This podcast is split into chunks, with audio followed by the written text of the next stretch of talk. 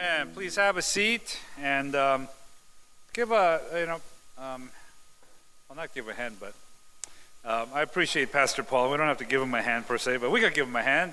He got a, um, he got a new shirt today and everything. I was um, wondering what color is his shirt. I didn't know if it was the lighting. I think it's salmon. But anyways, you could check it out after service. I think it's pink or salmon. I don't know. Is it orange? But anyways, um, I'm just teasing with him. Um, so he's leaving now. He's running away. Uh, but anyways, um, it's good to uh, raise your right hand if you think the Broncos are going to win. Raise your right hand. Okay. Raise your left if you think the other team is going to win.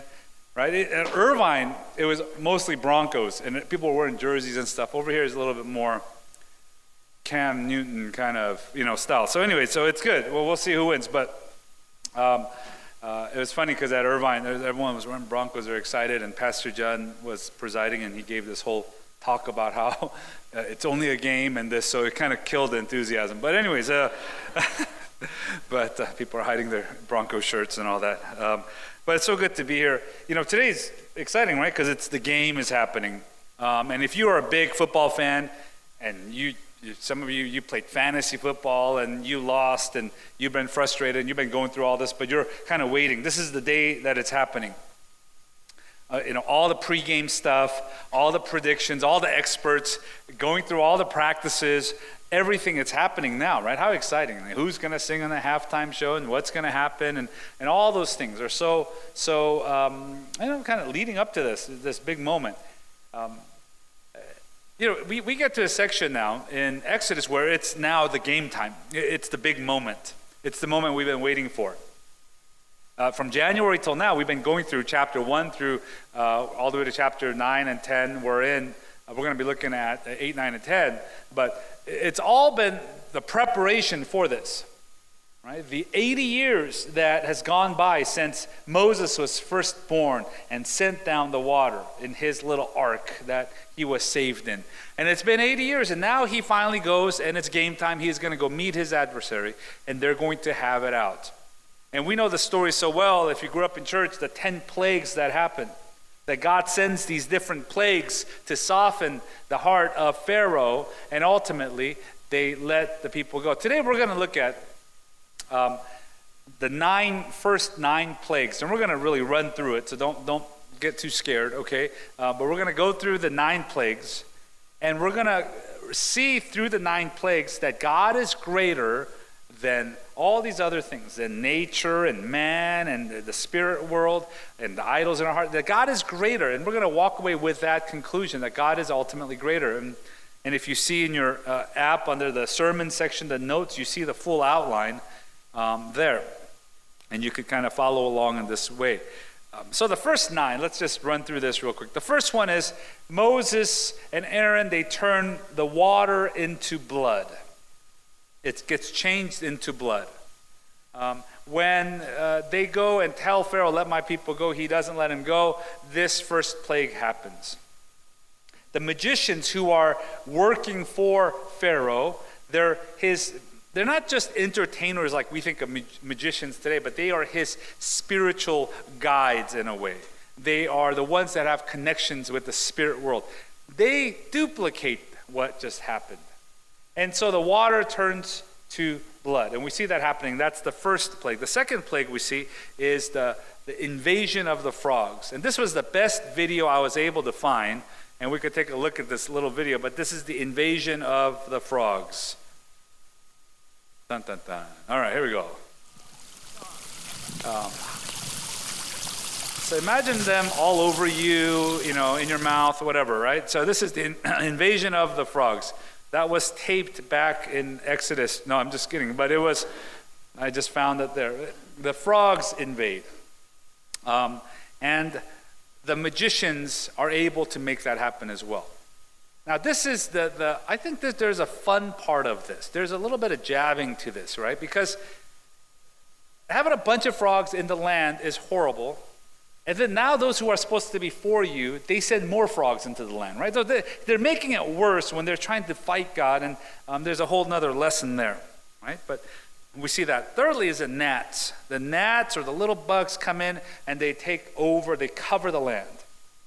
Um, this is mentioned in chapter 8, verse 19, and this is now the time where um, the magicians say, uh, you know, they finally say, This is the finger of God. This is the finger of God that has done this. We can't do this on our own. We see this here. Um, thirdly, are the invasion of the flies, the, the plague of the flies. And the fourth, fifth, and sixth plagues, there is no staff that's used. The first three, Aaron uses his staff as kind of, um, you know, this is, he, he starts the plague with the staff. The last three, Moses uses his staff. So it's kind of, we break it up into three parts like this. Um, it's the plague of the flies. Now, how many of you guys um, like flies, right? No one. No one really likes flies, right? We don't want flies. Like, you have a little baby, you might dress him up as a ladybug or a little bumblebee. Oh, how cute. But you don't say, here's a fly. Like, look at my child is a fly. I don't like flies at all. I don't like little baby flies. They're not cute. You know, when they're just kind of hovering in your area, you're like, there's something bad underneath. I don't want to be near. I don't like big flies that are bold. They just sit there. They're not even afraid. And they just look at you with their 10,000 eyes, you know, and they're like green and purple and red. And I don't like flies. No, none of us likes flies. Imagine flies everywhere in your ear, in your mouth, in your nostril. I mean, just everywhere, right? There are flies, little flies, big flies, they're all over the place. I don't even like it when it gets on my food for a split second. I, I feel like I want to throw the whole thing away, right? Because the fly has gotten near my food. So we see this here. The fifth of the plagues we see is the death of the livestock. The livestock, the cows, the cattle, the goats, the ones that produce the milk, the ones that produce the eggs and the meat, and all these things, they're all dying. The death of the livestock. This isn't just the death of the animals, this is really the loss. It hits them economically. For the farmer, for the agricultural person, they're, they're losing everything. These cows, these animals have been passed down to them. They're trying to take good care of them, and they're gone. And by this time in Exodus 9 3, God says, Behold, the hand of the Lord will fall and so not only was it the finger of God, but it is the hand of God. Whenever in the Bible, the hand of God, it, it demonstrates his power, his involvement, his execution. So the hand of God is involved here in the death of the livestock. Verse, uh, the sixth uh, plague we see is the boils on the skin, some kind of a skin disease, and everyone breaks out. Um, imagine if you've ever had chicken pox and it's just bigger and all over, and everyone's starting to get it, and it's like a skin disease and it's spreading in the land. And this is the first time in Exodus 9 11 that the magicians they could not stand before Moses because of the boils. I think it was the pain. I think there was some of the shame um, that this was finally them giving up. It was their humiliation, and they cannot be in front of Moses when this is happening. They go off and hide. So it's affecting their health. Seventh uh, plague we see is hail that comes down. Hail that comes down. Um, it says in chapter 9, 25, that the hail struck down everything that was in the field and all the land of Egypt. Now, uh, both man and beast, people are getting hit, the animals are getting hit, all the crops are getting destroyed. Uh, you might have driven in a car, you might have driven, been outside for a split moment, or been in school when hail comes down. You say, I'm glad I'm not out there. Um, it comes down so hard that the Bible in the ESV says the hail struck down, but uh, the commentators, they t- comment on the Hebrew word of that, that it's not just simply it came down hard, but it smashed, one commentator says, it smashed the land. It destroyed the land. It, it was as if a giant came and just stepped on it and it took out everything. Eighth, we see now the locusts come. So whatever the hail didn't get, the locusts come and they devour all these things. And there's a, a footage of this. This happened just recently, and I wanted to show you guys this. Um, so take a look at these locusts in this video. A giant swarm of locusts, about 15 kilometers long, crosses Madagascar's National Route 7. This road is normally popular with tourists who come for the breathtaking views. But today they're observing a natural disaster, a plague of locusts which has already destroyed half of the island's crops. Ça peut créer énormément de dégâts euh, ils consomment les... They can create a lot of damage. They eat the pastures and then also the rice and the corn, which is about to be harvested. All right, so um, I'm just curious who's the crazy people that said, oh, let's go stand outside with the doors open, right? I mean, let, I mean, even when it smells bad, I want to roll up the. But, anyways, they're out there and they're saying, wow, look at this. There's millions of locusts coming, right? Um, they devour everything inside. And this is happening in Madagascar. This ha- happened in Egypt. You could look it up. There's other, many other instances of video of locusts coming in this way. And the last thing that happens, the ninth plague we look at, is darkness in the land. It is completely dark all day. Um, the sun is blocked out, right? What do we learn from this? We, we today uh, get a picture that God is greater than all the things that we think are so powerful. It's a picture about God's power. God is greater. Pharaoh has to learn this. The magicians obviously learn this. Moses and Aaron are learning this. The Israelites, the Hebrews who are under the bondage, are learning this. Can you imagine if you are under them as a slave? You've been in slavery since the moment you've been born, and Pharaoh is looked upon as a god. And as he gives commands, things happen. Take the straw out of the bricks, you got to make bricks without straw. You know, don't give him food, you don't have food. Don't give him water, you don't have water. And you're living in this kind of fear, hoping you'll make it, and then God intervenes. And God says, I'm greater than all those things. And there are four areas that I want to highlight for us this, uh, this Sunday service. These four things I think that um, God demonstrates that He is greater than. Number one, He's greater than any man. Right? It was a showdown between Him and Pharaoh. He's greater than Pharaoh. Uh, and he wanted to get this across, especially to the Hebrews who were in, enslaved. Because Pharaoh represented everything food and well being and everything they could have. And he says, I'm going to now show you who is greater. He's greater than any man. I, mean, I don't know who you fear. I don't know who you think is big and strong and great. I don't know if it's someone at, at work. I don't know if it's someone at school, a boss, someone that makes you nervous when they come in. You say, well, you know, they're just, he, God is greater. God teaches Pharaoh that. God teaches Moses and Aaron that. God teaches us this truth as well. God is greater. So if you put your fear in a man or a woman, uh, the way you get rid of this is you have to fear God more. Right? The second thing we see is that the, there is a God is greater than all of our idols. You know, the idols in our hearts, and Martin Luther talks about our hearts being idol factories. We keep making idols, the things that we worship so easily. And today's idols are, are youthfulness, health, power, fame, money. Though, That kind of sums it up. And people want to boast that, people want to project that. I want to be youthful looking. I want to be healthy. I want to be powerful. I want to have money. You know, and we want to go and put that out there. And we boast and brag about those things. Those are the idols. And what happens often is when we have those idols, we attach it to a God or a religion. And we think those are the charms or the good luck charms or the gods that are going to make those idols happen and come true. So the list of nine, they're not just random things like why did he do frogs? Why did he do darkness? And why did God send the gnats? And why did God do the flies? Um, you, you, look at any Bible commentary, or you could even Google some of these things and it'll come up. But um, scholars have pointed out that the gods of Egypt and the names through archaeology of these gods, how they coincide with each of the nine plagues. Right? For example, Hecate was the god of fertility. It was a, the body of a woman, the head of a frog. It represented fertility. So, why did God all of a sudden send a plague of frogs? So many that they couldn't get away from. It's the idea that fertility ultimately comes from God, not from this, this god, Hecate. Or Set, which was the sun god. Why did God block it out? Saying, Well, you believe in the sun god, I have the power to block it out as well. Um, uh, Osiris was the god of the crops.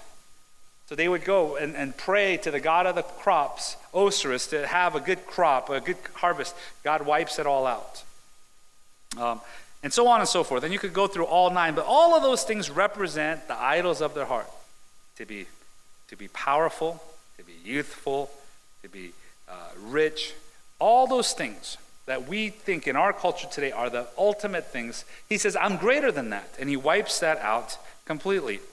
Um, you know, in the uh, one of the things that um, on some of these uh, even Catholic websites they have, you could buy certain um, little idols. And one of the things that they sell is a St. Joseph kit. And St. Joseph is, is, they make a little idol, a little statue about three or four inches. And what you do is, he's the uh, saint for real estate. Like if you want to sell your house, you get St. Joseph. And you, if you bury St. Joseph, and there's a directions. I actually looked it up this morning just wanted to make sure. And you take St. Joseph, the statue, and then you bury him in front of your house. If you don't have a yard, you get a you get a planter. They tell you and just plant, put a plant, you know, and then put him in there. And then you make sure he's facing outward. That means that someone out there is going to come buy your house for a good price, right? And then um, and then the instructions go on and says, well, after your house sells, you take Saint Joseph out, you clean him up, and you got two choices. You could bury him in the backyard. That means that he's going to kick these people out soon. So like they'll stay and then they'll want to leave for whatever reason. They won't stay long. Or you could take them to your new house, clean them up, and put them in your house, and you have a, a nice house. Was Joseph a bad person? No, but it's my idol in my heart, the desire of my, my heart, wanting it so much that I make a, some kind of a God out of this. And God comes in and says, hey, I know what's in your heart. He says, I'm greater than all those things. The slaves that wanted freedom, that continually complain, I want to go back to slavery. I want to go back where there was food and there was some kind of consistency. He says, I'm greater than that. And oh, how, how much we want things of our heart in so, so, so, so many ways. Thirdly, God is greater than all of nature. Uh, we see here he uses nature to demonstrate his power. He uses it. He uses the animals, he uses the planets, he uses the weather. All of nature, he says, is his. He's demonstrating his dominion. We see this in the Gospels, in, in, the synoptics of Matthew, Mark, and Luke, where uh, Jesus goes on the boat and the storm hits, and we know the story. And a storm comes, and, and it's a great storm, and water is coming into the boat. They think they're going to drown. They're panicking. They're freaking out. They wake Jesus up, who's asleep. How can you be asleep? And he wakes up and he rebukes the wind and the waves, and it gets calm. And the Bible says in Mark 4, uh, verse 39, and the wind ceased, and there was a great calm. It's interesting, right? It tells us that there was a great calm. It was as if it was super hectic and loud and crazy, and then all of a sudden it got quiet. It wasn't a gradual going away, but all of a sudden it got quiet. And it was a great calm. It was as if the calm was louder than the storm in itself. It was just all of a sudden it happens. Our Lord Jesus Christ demonstrates his power over all of nature. Now, we we like nature. We have people that try to predict nature. We have apps on our phone that try to show us when it's going to be, um, you know, and, and, and all of this, right? There's a, one of the channels I flip through at home, uh, the weather channel, right? Somebody, you know, like, you, you never look at the weather channel. I, for some reason, I was looking at and watching a little bits here and there. And then I kind of Googled some of the shows that they have, right? Like how many shows can they have on weather that it's on 24 7 on cable?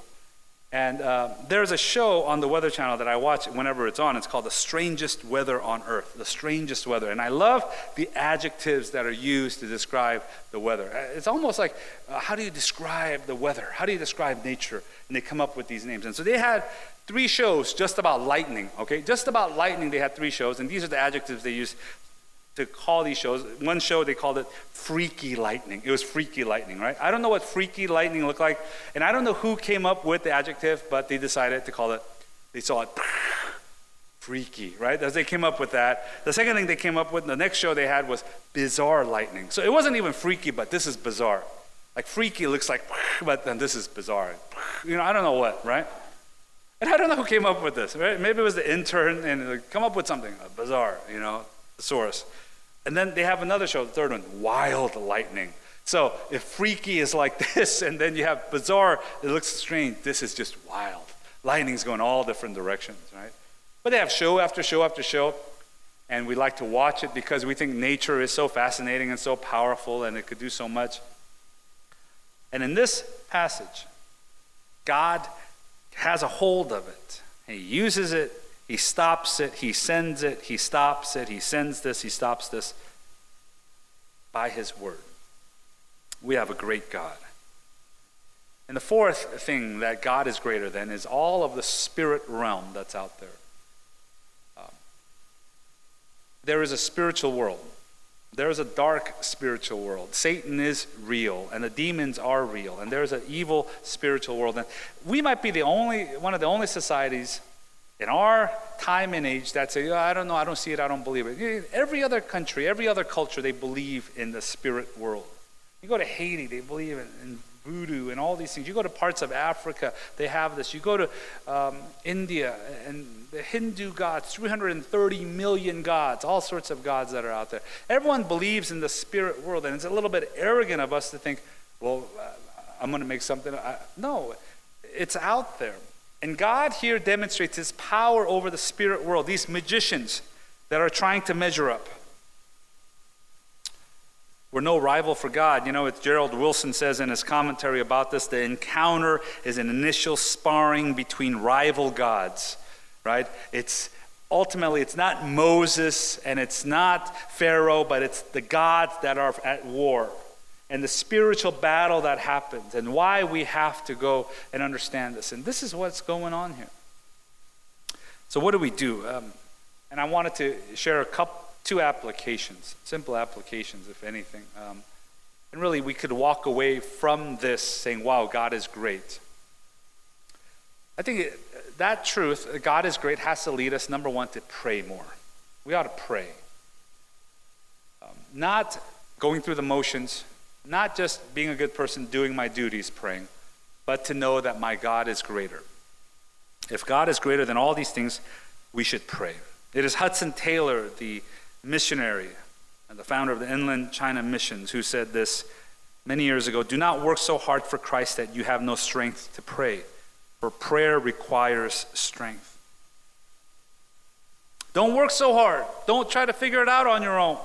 Don't come up with all the solutions in all your ways. Go and pray. Save some strength for prayer. How we ought to pray. We have to go and seek Him. Someone is uh, you know going through a tough time. We ought to go and pray for them. You're going through a tough time. We ought to go and pray. God change my circumstance. If you don't god change my heart. Help me to have peace in you. And we ought to be praying regularly. When we come to church right when we come every sunday and we go through the motions and we're praying for the nations and the, don't let it be something you go just go through but pray knowing god hears your prayers um, it is Pastor John Piper, and I read this uh, where he talks about the power of prayer. And one of the examples he uses is the collapse of the Berlin Wall as they were praying uh, the end of communism and the end of the 80s. And one of the things that he talks, he attributes it to, is not politics or U.S. or Reagan or any of these things. He attributes it to ultimately to prayer and God listening to prayer. And one of the events he talks about is in 1988, there was a man named Dick Eastman who was the president of Every Home for Christ. And he took a group of people, he had a burden to go pray for Eastern Europe, and they started traveling through Eastern Europe praying, spending time in prayer. And one of the last prayers they had in 1988 was they came out late at night and they laid hands on the Berlin Wall and they prayed that God would take this wall down. And it was right after that in 1989 that the wall was taken down.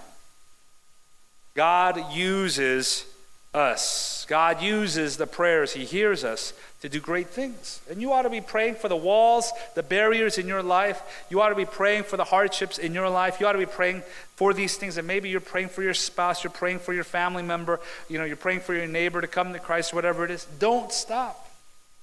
God is great.